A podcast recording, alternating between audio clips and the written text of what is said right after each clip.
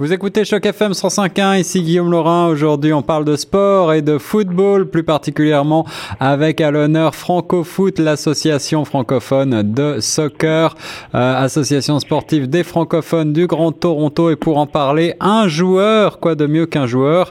Il s'agit de Franz qui veut nous dire quelques mots sur les ondes de la radio francophone. Bonjour Franz. Oui, bonjour euh, Guillaume. Je suis joueur. Ouais. Mais euh, à l'association, je participe plus, euh, comment dire, euh, à tout ce qui est. Je suis plus impliqué, disons, au niveau administratif dans, dans le club. D'accord. je participe, par exemple, à tout ce qui est réseaux sociaux, Facebook, Twitter, et puis je m'occupe aussi du site. Tout ça de manière bénévole, bien entendu, oui, puisque c'est une association. Absolument. quels sont les quels sont les enjeux et les objectifs de Francofoot actuellement? Alors, euh, les objectifs euh, du club, bah, c'est d'inscrire le club sur le long terme euh, dans l'espace du foot qu'on appelle le soccer ici, comme étant un club de référence dans le Grand Toronto, avec des entraînements de qualité et des tarifs aussi abordables pour pouvoir justement dispenser des, des entraînements. Oui, oui. sachant que c'est une c'est une association, un peu comme ça existe ailleurs au Canada.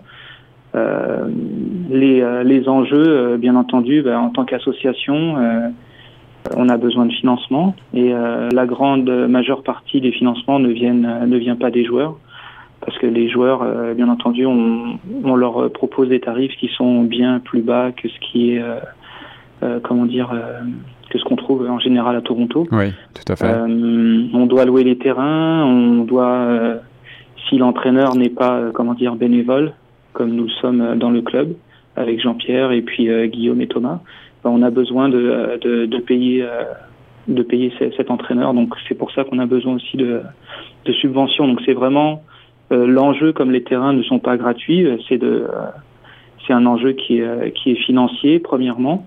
Et deuxième chose aussi, c'est de pouvoir rassembler la communauté francophone et francophile du Grand Toronto euh, pour se joindre à notre, à notre projet dans le club.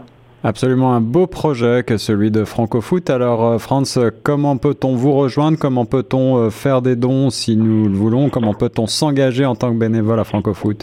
Alors il suffit simplement de nous contacter. vous avez un site internet sur lequel vous avez toutes nos informations, numéro de téléphone et courriel, qui s'appelle francofoot.ca donc Franco, F-R-A-N-C-O, et foot comme le foot, F2OT.ca. Sinon, il y a aussi le compte Twitter FrancoFoot et euh, le compte Facebook sur lequel les personnes peuvent se mettre en, contact avec nous.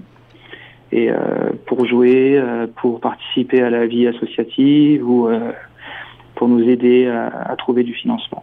Et alors, vous accueillez des joueurs de quel âge à peu près, FrancoFoot Alors, Initialement, le, le club euh, était euh, ouvert bah, de ce que je sais de l'année dernière, parce que j'ai commencé à travailler avec Francofoot l'année dernière. Mhm. Euh, c'est des moins de 21 ans. D'accord. Des seniors aussi qui jouent soit de manière récréative ou soit de manière au niveau compétitif.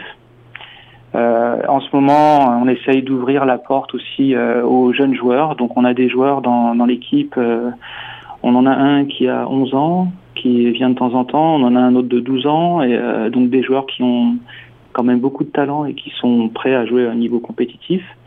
Et en général, la moyenne tourne autour de 15-17 ans.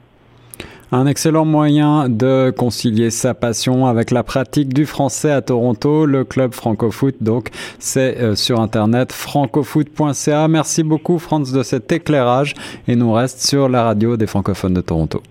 Merci Guillaume et merci à Choc FM pour ce moment.